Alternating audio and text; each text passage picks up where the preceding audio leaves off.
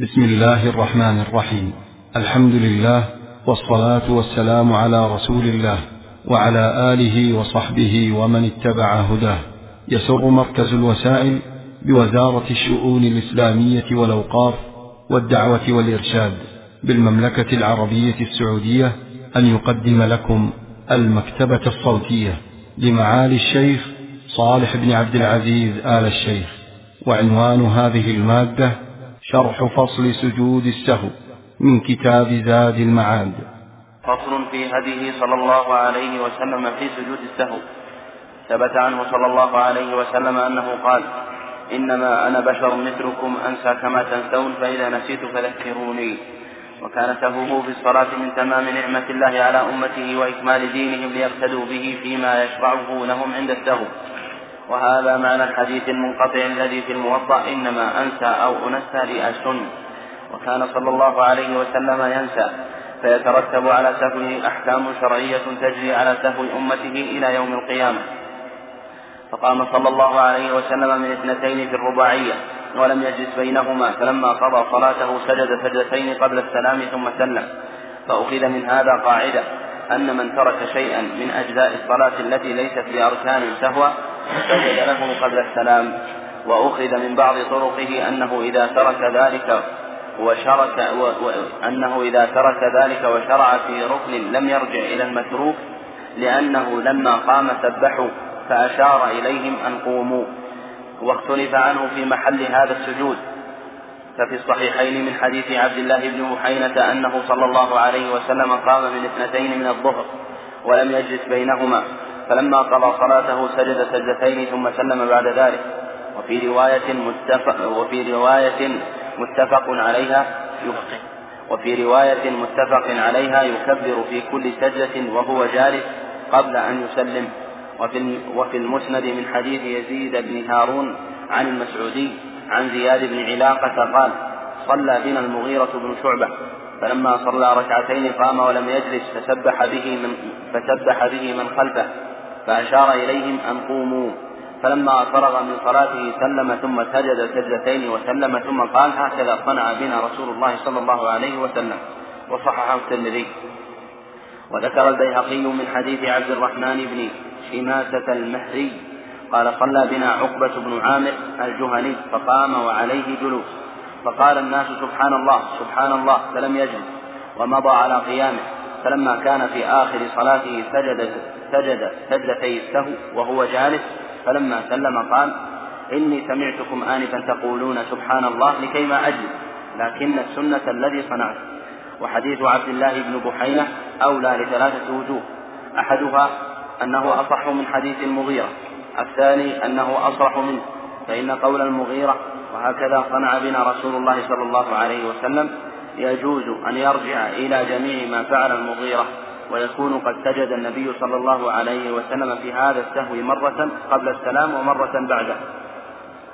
فحكى ابن فحكى ابن بحينة ما شاهده وحكى المغيرة ما شاهده فيكون كلا الأمرين جائزان ويجوز أن يريد المغيرة أنه صلى الله عليه وسلم قام ولم يرجع ثم سجد للسهو.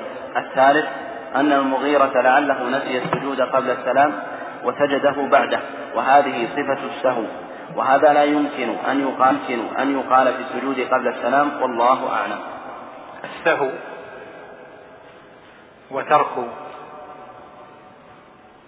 بعض الأعمال الأفعال أو الأقوال في الصلاة أو زيادتها أو الشك في ذلك فإذا سهى بمعنى نسي وغاب عنه. ففعل أو نقص زاد أو نقص أو شك في صلاته فإنه يسمى ساهيا. خلاف من فعل ذلك متعمدا فإنه خلاف من فعل ذلك متعمدا فإنه لا يجبر فعله بسجود بل تبطل ركعته أو تبطل صلاته بحسب الحال. والسهو سببه النسيان كما هو معروف. لهذا قال عليه الصلاة والسلام فيما رواه البخاري ومسلم وغيرهما إنما أنا بشر مثلكم البخاري ومسلم وغيرهما إنما أنا بشر مثلكم أنسى كما تنسون. فإذا نسيت فذكرون. والنبي صلى الله عليه وسلم فعل أشياء لا تقدح في كماله عليه الصلاة والسلام لأنه في مقام التشريع فنسي في صلاته وعمل أشياء لكي تكون شريعة لحال أمته في نسيانهم أو في أفعالهم وأقوالهم. وسجود السهو إما أن يكون قبل السلام وإما أن يكون بعد السلام. وهو قد يكون لنقص نقصه في صلاته أو زيادة زادها في صلاته أو لشك عرض له في صلاته فلم يدري ما وجه اليقين فيه. والعلماء كما ذكر ابن القيم وسيذكر نظروا في هذه المسألة ولهم فيها ثلاث اتجاهات. كبيرة. الاتجاه الأول أن السجود يكون قبل السلام دائما والثاني أن السجود وجبر لما نقص لا يكون في الصلاة وإنما يكون بعد الصلاة يعني بعد السلام دائما. والثالث أنه يفصل قد يكون قبل السلام وقد يكون بعده والقائلون بالتفصيل ذهبوا إلى أو ذهبوا إلى جهتين. الجهة الأولى أو ذهبوا إلى جهتين. الجهة الأولى أثرية والجهة الثانية قياسية. أما الجهة الأثرية أو يعني الطائفة الأثرية هم كلهم من أهل الأثر لكن من جهة الدليل في ذلك. الجهة الأثرية قالوا الأصل في السجود أنه عبادة من جنس عبادة سجود الصلاة الأصل فيه أن يكون في الصلاة. فكل مسألة سهى فيها يسجد لها في الصلاة قبل السلام. ما عدا ما ورد أن النبي صلى الله عليه وسلم سجد فيه بعد السلام.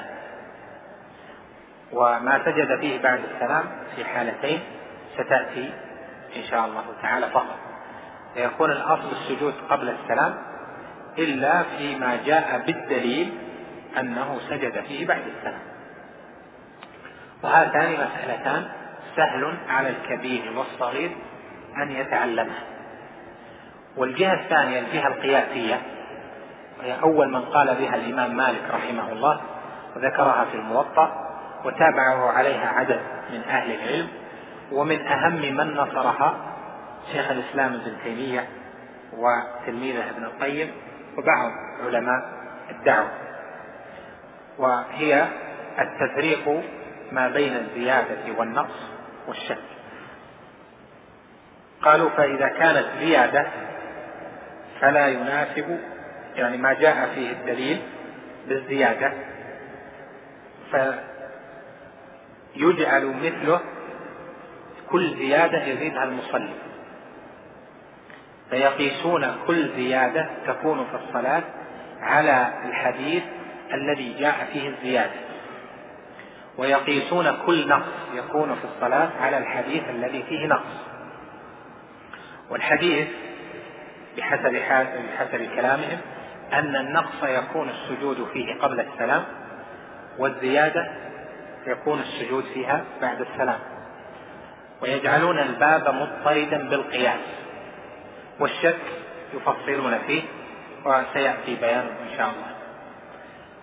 هذا القول الأخير وهو قول الإمام مالك ومن تابعه من أهل العلم كالشيخ تقي الدين بن تيمية وابن القيم وجماعة. فيه نظر ظاهر مع جلالة من قال به.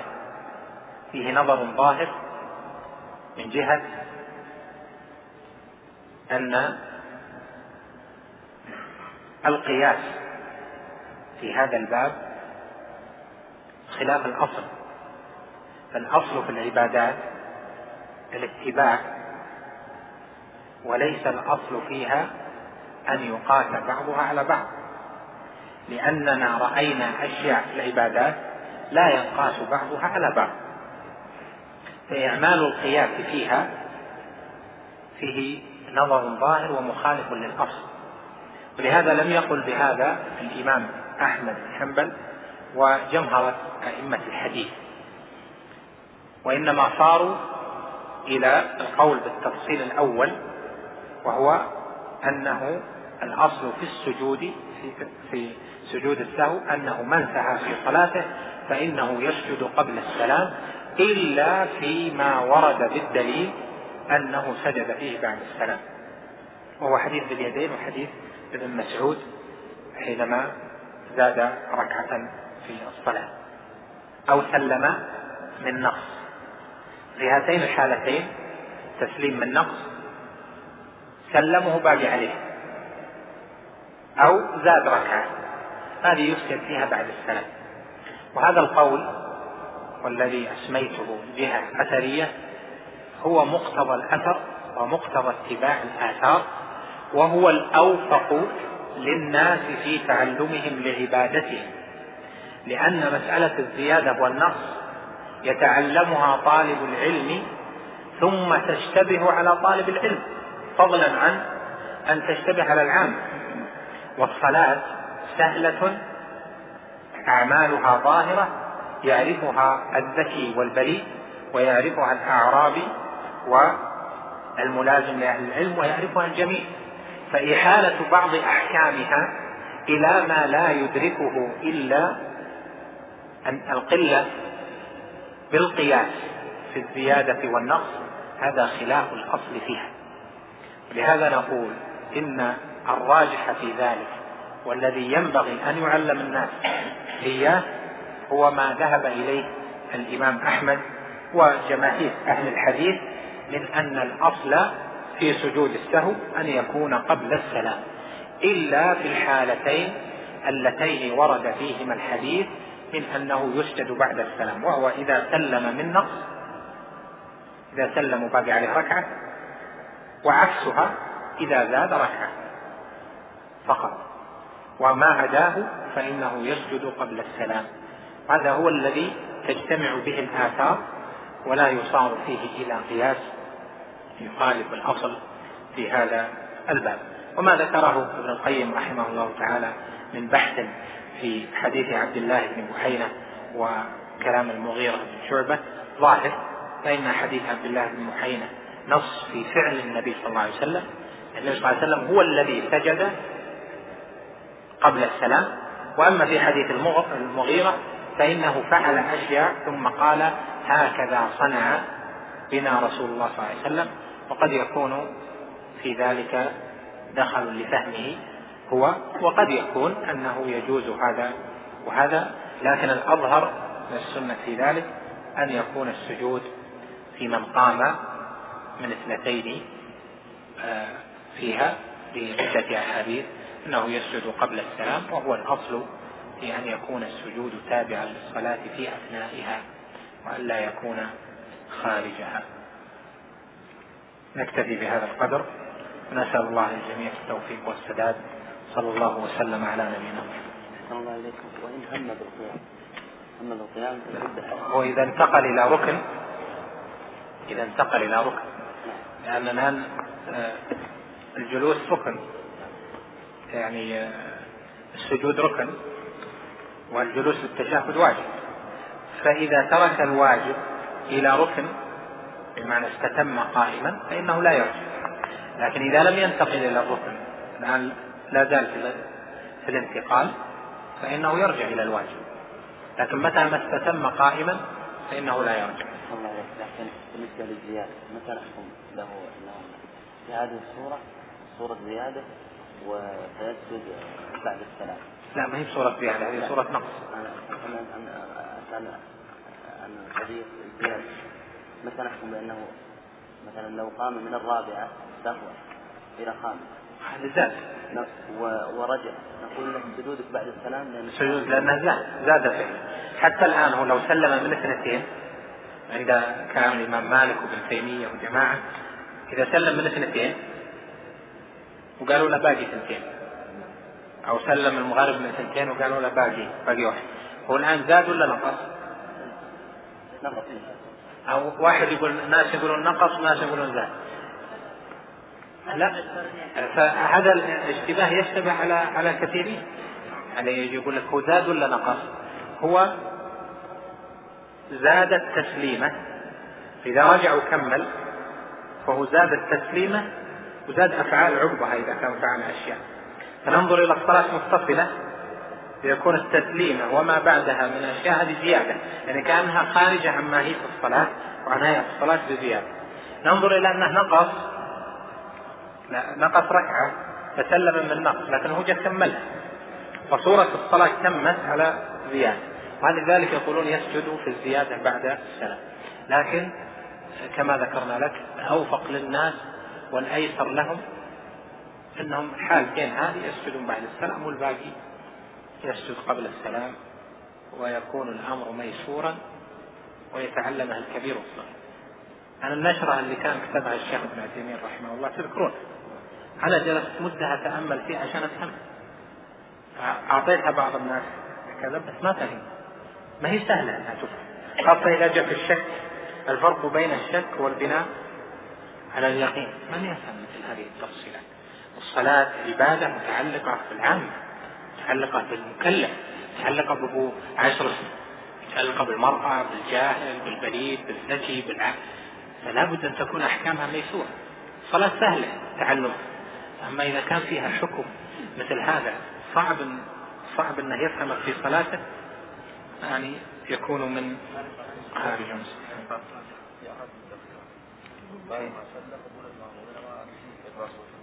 هذا موسوس هذا ما يصلح إيمانا. أو ما يصلح إيمانا. ما عندنا درس.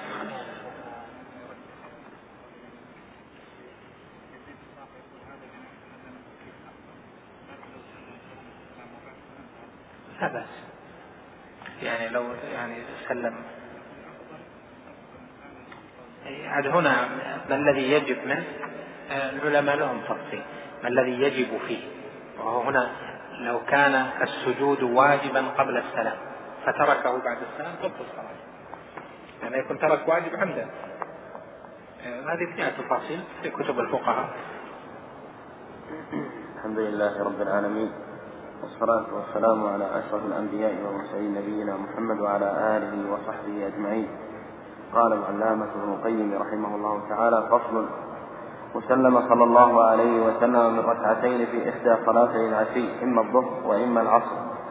ثم تكلم ثم أتمها ثم سلم ثم سجد سجدتين بعد السلام والكلام يكبر حين يسجد ثم يكبر حين يرفع. وذكر أبو داود والترمذي أن النبي صلى الله عليه وسلم صلى بهم فسجد سجدتين ثم تشهد ثم سلم. وقال الترمذي حسن غريب. وصلى يوما فسلم وانصرف. وقد بقي من الصلاة ركعة. فأدركه طلحة بن عبيد الله. فقال نسيت من الصلاة ركعة. فرجع فدخل المسجد وأمر بلالا فأقام الصلاة فصلى للناس ركعة ثم فصلى للناس ركعة ذكره الإمام أحمد رحمه الله. وصلى الظهر خمسة. فقيل له زيد في الصلاة. قال وما ذاك؟ قالوا صليت خمسة. فسجد سجدتين بعدما سلم متفق عليه. وصلى عليه الصلاة والسلام. العصر ثلاثة. ثم دخل منزله فذكره, فذكره الناس. فخرج فصلى بهم ركعة. ثم سلم. ثم سجد سجدتين. ثم سلم. هذا مجموع ما حفظ عنه عليه الصلاة والسلام. من سهوه في الصلاة. وهو خمسة مواضع. وقد تضمن سجوده في بعضه قبل السلام وفي بعضه بعده. فقال الشافعي رحمه الله كله قبل السلام وقال أبو حنيفة رحمه الله كله بعد السلام وقال مالك رحمه الله كل سهو كان نقصانا في الصلاة فإن سجوده قبل السلام وكل سهو كان زيادة في الصلاة فإن سجوده بعد السلام وإذا اجتمع سهوان زيادة ونقصان فالسجود لهما قبل السلام. قال أبو عمرو قال أبو عمر ابن عبد البر هذا مذهبه لا خلاف عنه فيه. ولو سجد أحد عنده لسهوه بخلاف ذلك فجعل السجود كله بعد السلام أو كله قبل السلام لم يكن عليه شيء لأنه عنده من باب قضاء القاضي باجتهاده لاختلاف الآثار المرفوعة والسلف من هذه الأمة بذلك. وأما الإمام أحمد رحمه الله فقال الأكرم سمعت أحمد بن حنبل يسأل عن سجود السهو قبل السلام أم بعده؟ فقال فقال في مواضع قبل السلام وفي مواضع بعده كما صنع النبي صلى الله عليه وسلم حينما سلم حين سلم من اثنتين ثم سجد بعد السلام على حديث أبي هريرة في قصة ذي اليدين ومن سلم من ثلاث سجد أيضا بعد السلام على حديث عمران بن حصين وفي التحري يسجد بعد السلام على حديث ابن مسعود وفي القيام من اثنتين يسجد قبل السلام على حديث ابن بحينة وفي الشك يبني على اليقين ويسجد قبله من هذه الأمة بذلك. وأما الإمام أحمد رحمه الله فقال الأكرم سمعت أحمد بن حنبل يسأل عن سجود السهو قبل السلام أم بعده؟ فقال فقال في مواضع قبل السلام وفي مواضع بعده كما صنع النبي صلى الله عليه وسلم حينما سلم حين سلم من اثنتين ثم سجد بعد السلام على حديث أبي هريرة في قصة ذي اليدين ومن سلم من ثلاث سجد أيضا بعد السلام على حديث عمران بن حصين وفي التحري يسجد بعد السلام على حديث ابن مسعود. وفي القيام من اثنتين يسجد قبل السلام على حديث ابن بحينة. وفي الشك يبني على اليقين ويسجد قبل السلام على حديث أبي سعيد الخدري وحديث عبد الرحمن بن عوف. قال الأكرم فقلت لأحمد بن حنبل فما كان سوى هذه المواضع؟ قال يسجد فيها كلها قبل السلام لأنه يتم ما نقص من صلاته. قال ولولا ما روي عن النبي صلى الله عليه وسلم لرأيت السجود كله قبل السلام لأنه من شأن الصلاة فيقضيه قبل السلام. ولكن أقول كل ما روي عن النبي صلى الله عليه وسلم أنه سجد فيه بعد السلام فإنه يسجد فيه بعد السلام وسائر السهو يسجد فيه قبل السلام. وقال داود بن علي لا يسجد أحد للسهو إلا في الخمسة المواضع التي سجد فيها رسول الله صلى الله عليه وسلم. انتهى. وأما الشك فلم يعرض له صلى الله عليه وسلم بل أمر فيه بالبناء على اليقين وإسقاط الشك والسجود قبل السلام. فقال الإمام أحمد الشك على وجهين اليقين والتحري. فمن رجع إلى اليقين ألغى الشك وسجد سجدتي السهو قبل السلام على حديث أبي سعيد الخدري. وإذا رجع إلى التحري وهو أكثر لهم سجد سجدتي السهو بعد السلام على حديث ابن مسعود الذي يرويه منصور انتهى. وأما حديث أبي سعيد فهو إذا شك أحدكم في صلاته فلم يدري كم صلى أثلاثا أم أربعا فليطرح الشك وليبني على ما استيقن ثم يسجد سجدتين قبل أن يسلم. وأما حديث ابن مسعود فهو إذا شك أحدكم في صلاته فليتحرى الصواب ثم ليسجد سجدتين متفق عليهما. متفق عليهما. وفي لفظ الصحيحين ثم يسلم ثم يسجد ثم يسلم ثم يسجد سجدتين. وهذا هو الذي قال الإمام أحمد وإذا رجع إلى التحري سجد بعد السلام. والفرق عنده بين التحري واليقين أن المصلي إذا كان إماما بنى على غالب ظنه وأكثر وهمه وهذا هو التحري. فيسجد له بعد السلام على حديث ابن مسعود وإن كان منفردا وإن كان منفردا. وإن كان منفردا بنى على اليقين وسجد قبل السلام على حديث أبي سعيد. وهذه طريقة أكثر أصحابه في تحصيل ظاهر مذهبه.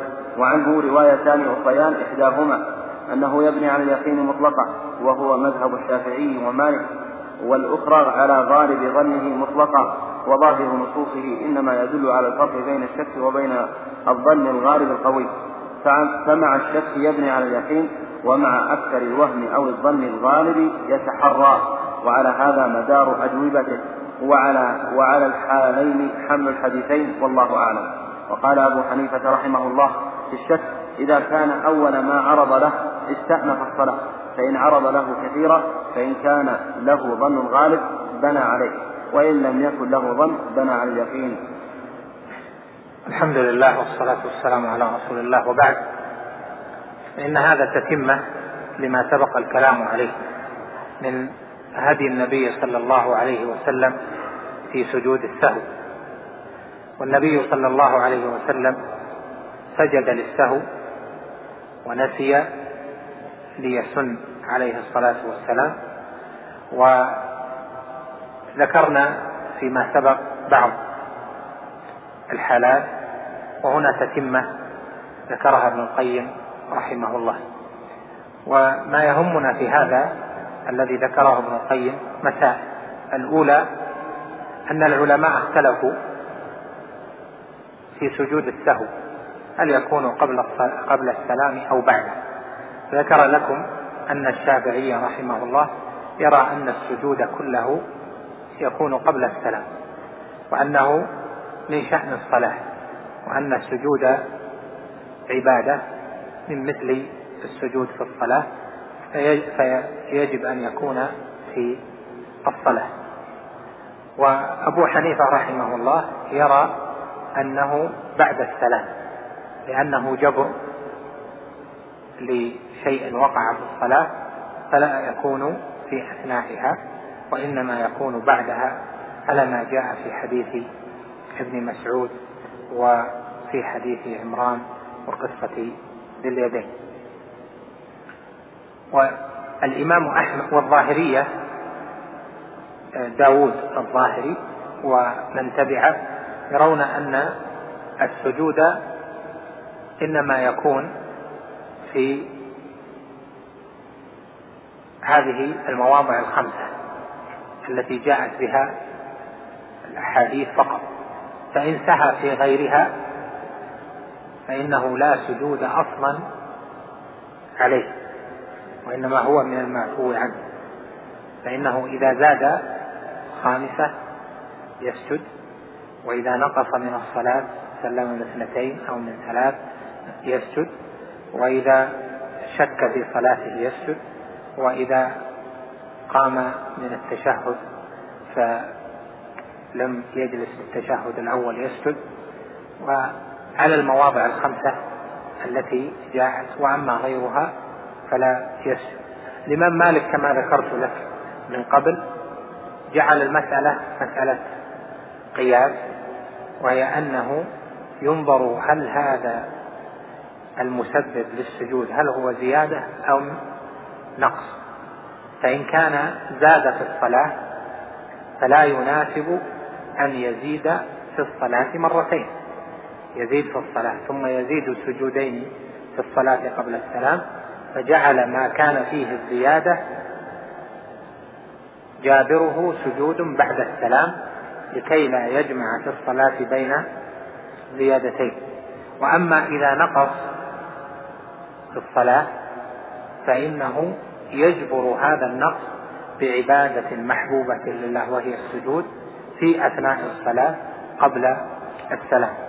وهذا الذي قاله كما ذكرت لك آنفا هو قول مالك الذي آه، ذكره في الموطأ وذكره أصحابه عنه ونصره أيضا شيخ الإسلام ابن تيمية كما هو معروف وقال أن الأدلة تدور حول هذا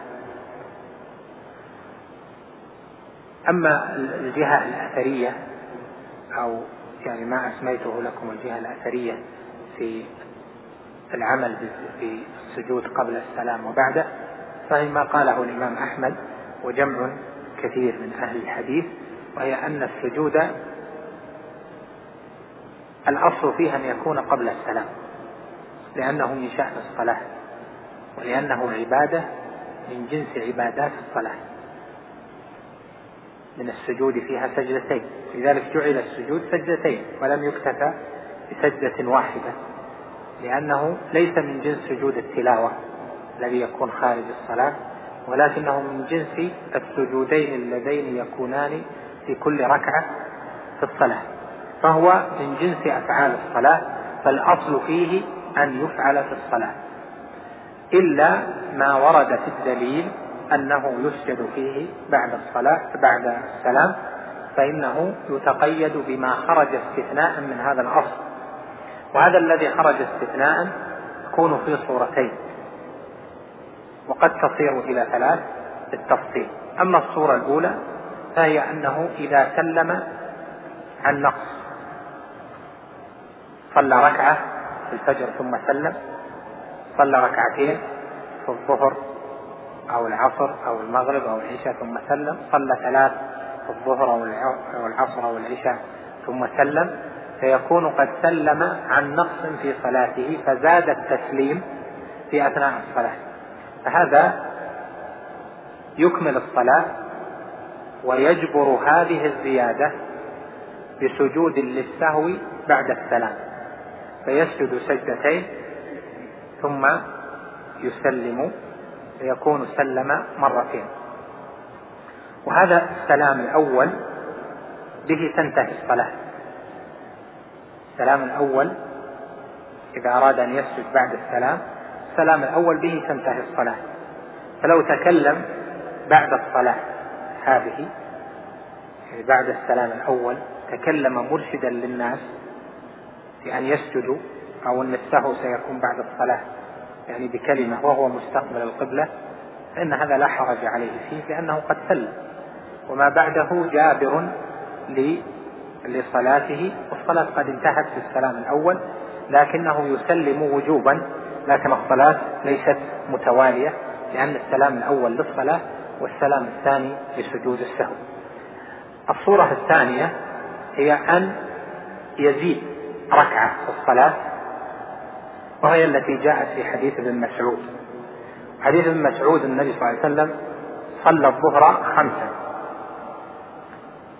الصحابة رضوان الله عليهم لم ينبهوه ولم يسبحوا به عليه الصلاة والسلام لأن حياته عليه الصلاة والسلام زمن تشريع. يظنون أن الصلاة زيد فيها أو حصل فيها شيء.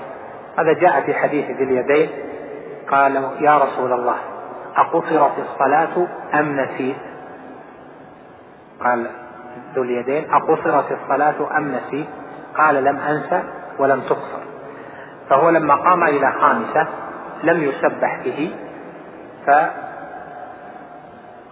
فظاهر الحال أنه عليه الصلاة والسلام قام إلى خامسة بناء على تحريه وغالب ظنه أنه لم يصلي أربعا فصار حديث ابن مسعود بنى فيه النبي صلى الله عليه وسلم على التحري وغالب ظنه لأنه إمام وصلى بهم خمسا بناء على ذلك. فمن صلى خمسا آه، غلطا منه ولم يسبح به فإنه يسجد بعد السلام لأن الصلاة انتهت. ثم ينبه آه، نبه بعد ذلك. وهذه الركعة زائدة. فإذا سبح به ثقتان وجب عليه المصير إلى تسبيحهما. فإن اتبع ظن نفسه مع تسبيح ثقتين مع تسبيح ثقتين فإن صلاته تبطل وكذلك صلاة من وراءه بشرط العلم بذلك. كما قال الفقهاء رحمهم الله فإن سبح به ثقتان فأصر ولم يجزم بصواب نفسه بطلت صلاته وصلاة من تبعه ناسيا لا جاهلا أو عاملا. هنا ظاهر في هذه الحالة. فإذا هنا صورتان. يمكن الصورة الثانية هذه أن تجعلها أيضا صورتين فتصير ثلاث صور. لكن هي في الحقيقة صورتان. صورة السلام عن نقص والصورة الثانية أن يزيد في الصلاة بناء على غالب ظنه. هذا هو الذي جاء في حديث ابن مسعود. فليتحرى الصواب وليبني على غالب ظنه. ثم ليسجد سجدتين بعد السلام وهو الذي فعله النبي صلى الله عليه وسلم. وقد ذكرت لكم فيما سبق أن هذا القول هو الأتبع للسنة والأظهر والأبين من حيث الفهم في أنه يقال للناس إذا سلمت قبل ما تتم الصلاة سلمت من ثنتين أو ثلاث وانت باقي عليه شيء سلم بعد السلام. وإذا قمت إلى ركعة زائدة سلم ثم اسجد بعد السلام. وما عداها فاسجد قبل السلام وهو الذي يوافق يسر أحكام الصلاة ومخاطبة الصلاة لمخاطبة آه، الناس جميعا بأحكام الصلاة بما يسهل عليهم في ذلك. إذا تبين هذا فإن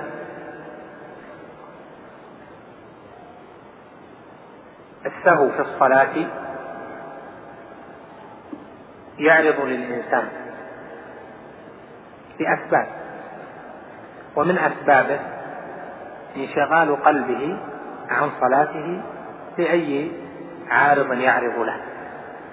فإذا علم من نفسه أن انشغاله في صلاته يلبس عليه صلاته فإنه ينبغي له أن يأخذ نفسه بالحيطة بعد الركعات والتنبه لما يصليه. المسألة الثانية أن سجود السهو وعبادة فيها التقرب إلى الله جل وعلا بأحب ما يكون وهو السجود له سبحانه وهو يذكر بأن العبد إذا تعمد الذنب أن هذا سجود للسهو السهو ليس عن عمد. وهو يذكر بأن العبد إذا تعمد الذنب فإن لجوءه إلى الله جل وعلا بالحسنات التي تذهب السيئات هو من باب أولى وأحرى.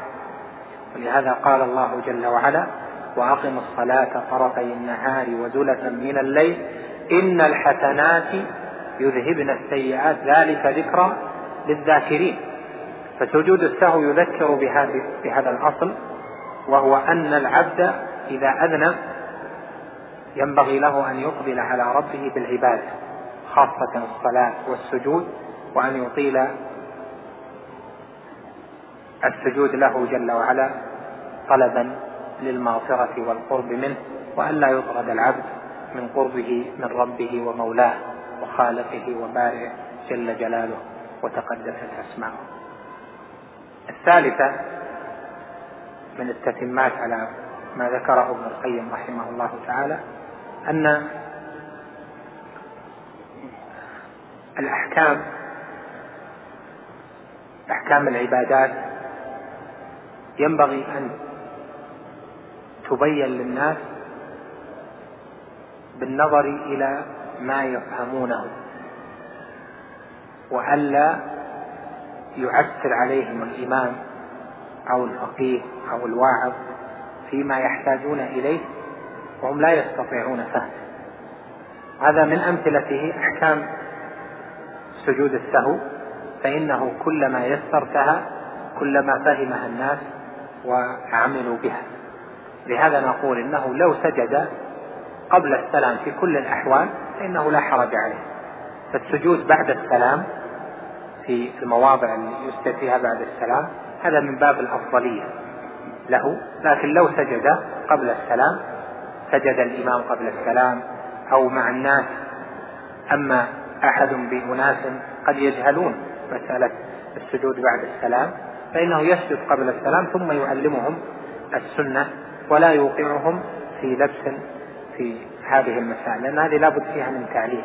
فإذا مسائل العبادات يؤلف الناس بها على وفق ما جاءت في السنة وينتبه إلى عدم تعسير عليهم بذلك خاصة آه، النساء في البيوت والأولاد رحمك الله والأولاد الناشئون هؤلاء يحتاجون إلى تبسيط للأحكام حتى يفهموها ويطبقوها.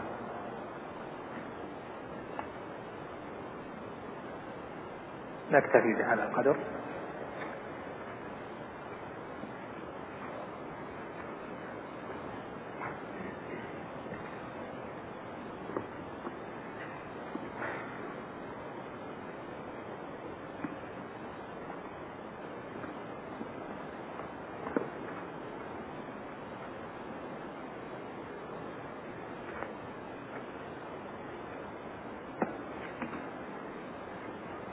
الأخ يذكر على حديث ابن مسعود وما يتعلق به. فروايات حديث ابن مسعود التي في ذهني فيها آه، ذكر أنه صلى خمس ركعات. لعل أحد الأخوة آه، يراجعها ويجمع لنا الروايات حديث ابن مسعود وما فيه. من يتولاها سليمان بارك الله فيك. جيبها لنا الأسبوع القادم. نكتفي بهذا القدر نعم.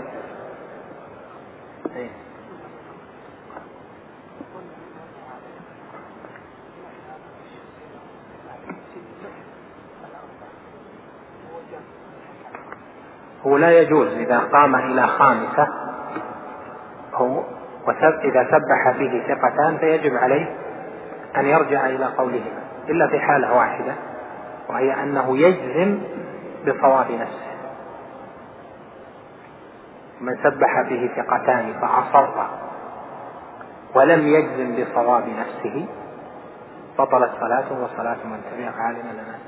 فهنا إذا لم يجزم بالصواب نفسه لكن يقول أكيد هذول مئة في المئة مخطئين.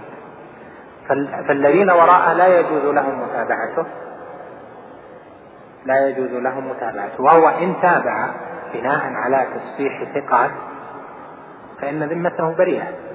يعني لا يلزمه أن أن يتبع ما جزم به هو. شهد اثنين ثقات من ممن وراءه بأنه زاد وسبحوا به فإنه حينئذ يرجع إلى كلام لكن هم ما يجوز لهم أن يتابعونه. يجب يجب أن يبقوا. إذا تابعوه مع العلم فإن صلاتهم باطلة. يعيدونها هم يجب عليهم أن يبقوا. من علم أنه قام إلى خامسة زائدة أو أو ثالثة في الفجر أو رابعة في المغرب أو نحو ذلك. فإنه يجب عليهم أن لا يتابعوا الإمام لأن الصلاة أصلا زائدة كيف يتابعون في شيء زايد يعلمون غلطه فيه. نعم.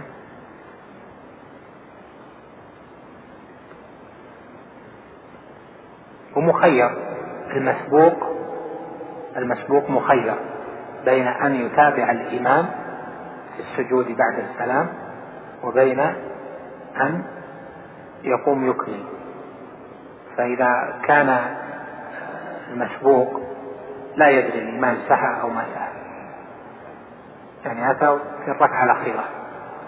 ما يدري الإمام سهى أو ما سهى. فإنه حينئذ قد إذا سلم الإمام قام هو يكمل. إذا قام يكمل ليس عليه أو ليس له أن يرجع فيأتي بسجدتي السهو لأنه قام إلى ركن الآن فيه. ثم بعد ذلك هو له أن يسجد سجدتين قبل السلام لكن هو مخير. إن شاء سجد إن شاء سجد معه وإن شاء قام يكمل صلاته.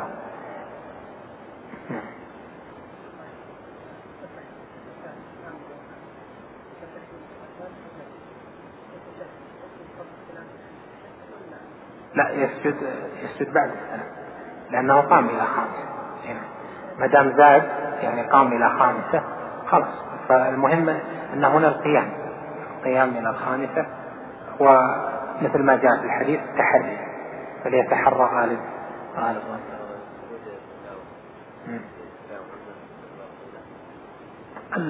قول جماهير أهل العلم أنه مثل الصلاة سجود التلاوة مثل الصلاة أنه يلزم له وضوء واستقبال القبلة ويرى طائفة من أهل العلم أنه ليس من جنس الصلاة عبادة مستقلة فيسجد على كل حال. يعني بدون استقبال قبلة وبدون طهارة. وإلى هذا يميل قول شيخ الإسلام لكن الأفضل أن يكون على طهارة. مع تحيات مركز الوسائل بوزارة الشؤون الإسلامية والأوقاف والدعوة والإرشاد بالمملكة العربية السعودية.